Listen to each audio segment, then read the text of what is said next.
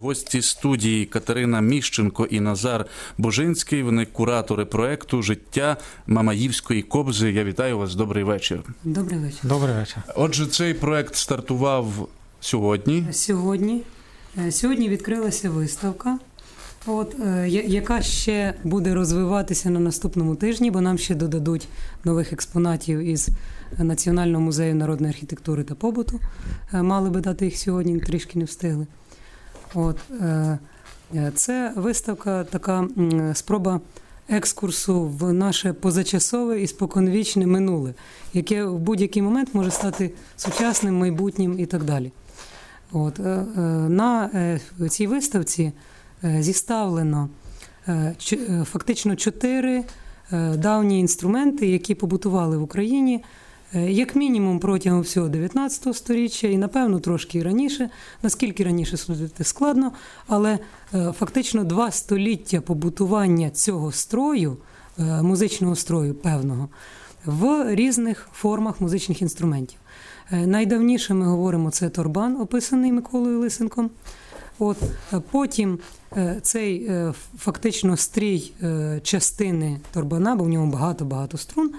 Частина струн в Україні побутувала в е, семиструнній гітарі, яка прийшла в 19 столітті і укріпилася в побуті музичному.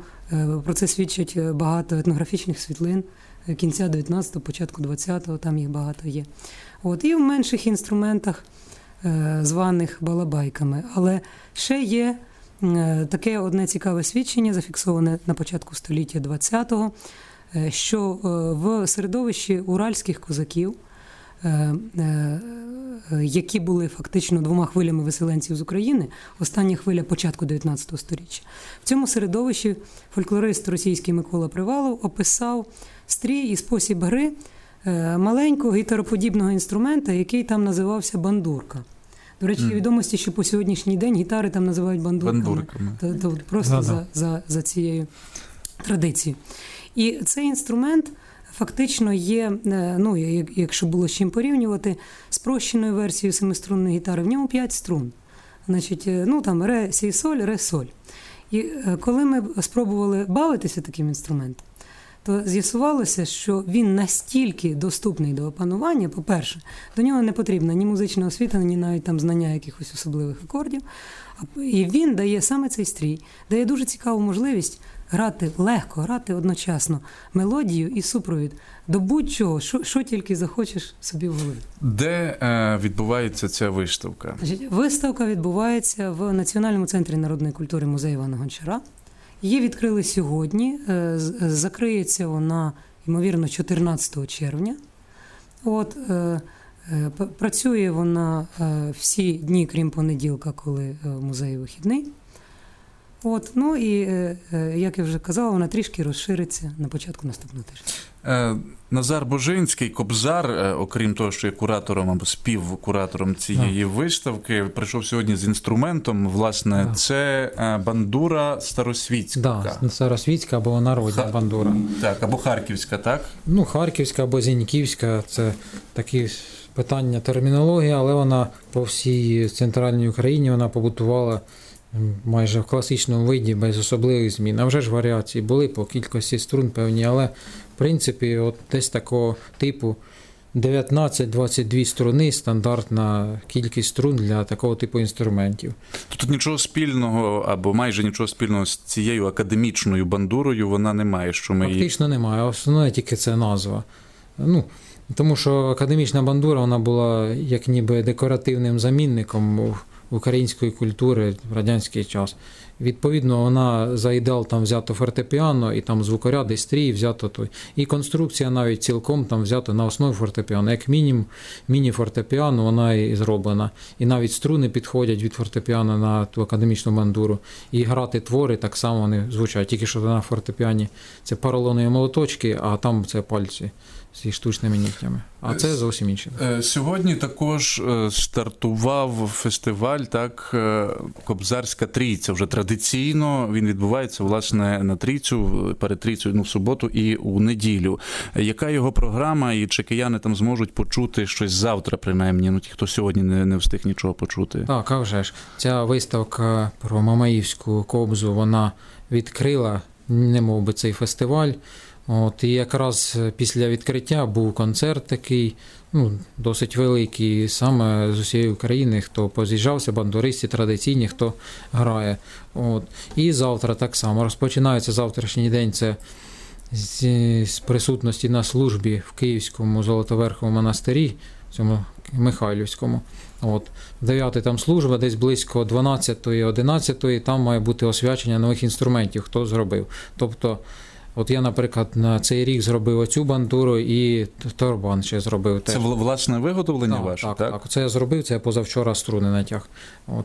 Тому, як... Тому зараз ми слухаємо, як вона звучить. Це над- прем'єра інструмента. Це вперше публічно вона буде звучати? ну, сьогодні я грав на концерті на ній Ага. публічно. От, так що, Ну, може, нас більше аудиторія почує, так, ще більше. Вчора був перший акорд на цей інструмент, можна сказати так.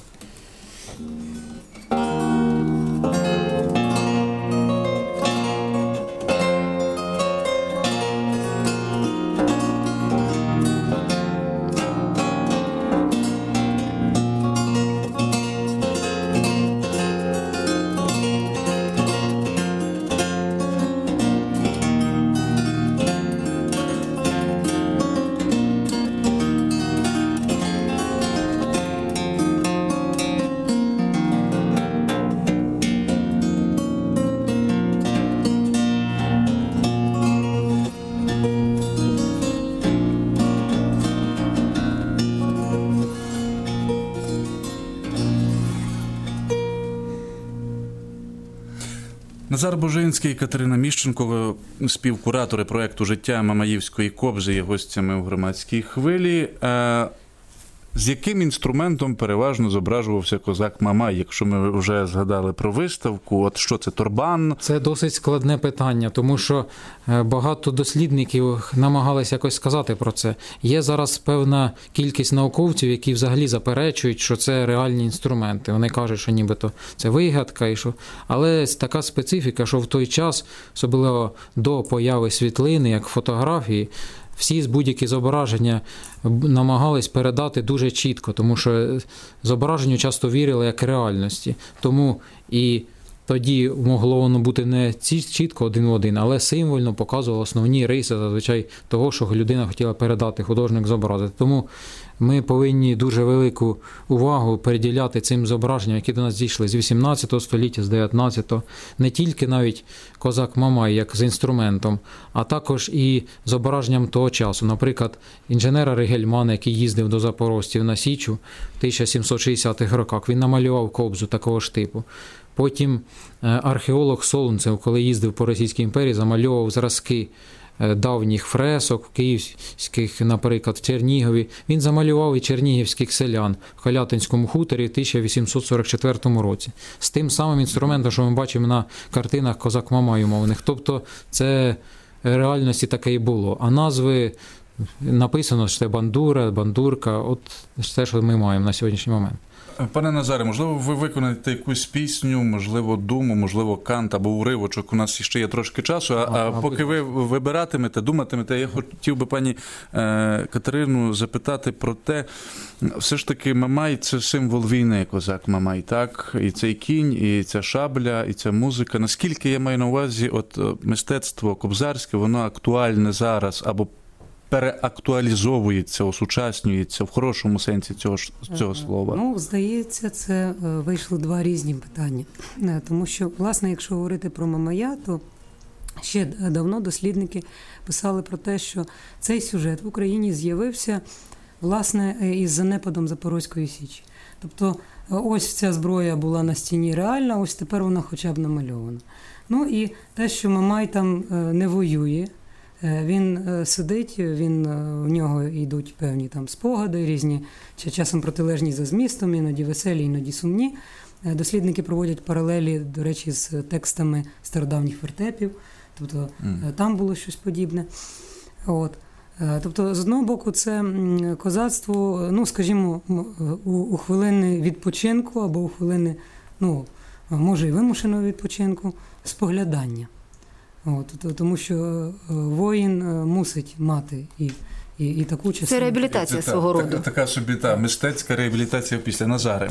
Так, і там, до речі, ще в словах, що шабля заіржавіла, бандура золотая, поговори зі мною і так далі. Тобто так воно є. Заграю вам невеличку частину злободенної пісні про козака Супруна.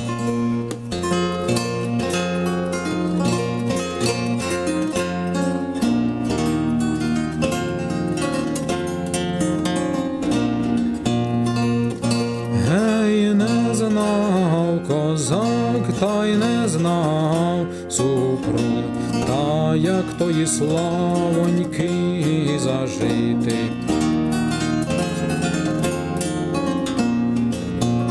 Гей, зібрав військо, славне запорізьке, та й пішов він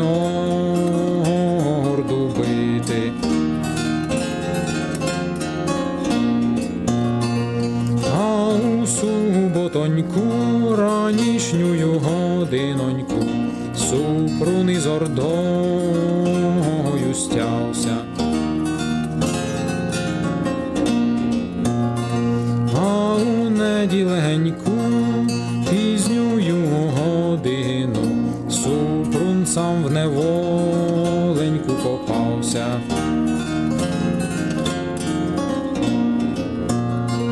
Гей, козаче, козаче супруне, а де ж твої прегромкі рушниці?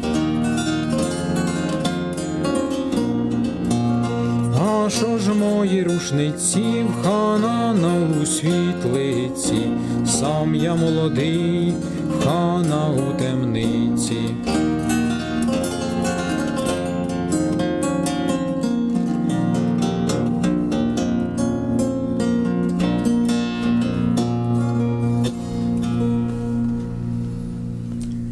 Буквально дві хвилини залишається до завершення е, ефіру із вами, зокрема. І знову акту- актуальні, очевидно, питання.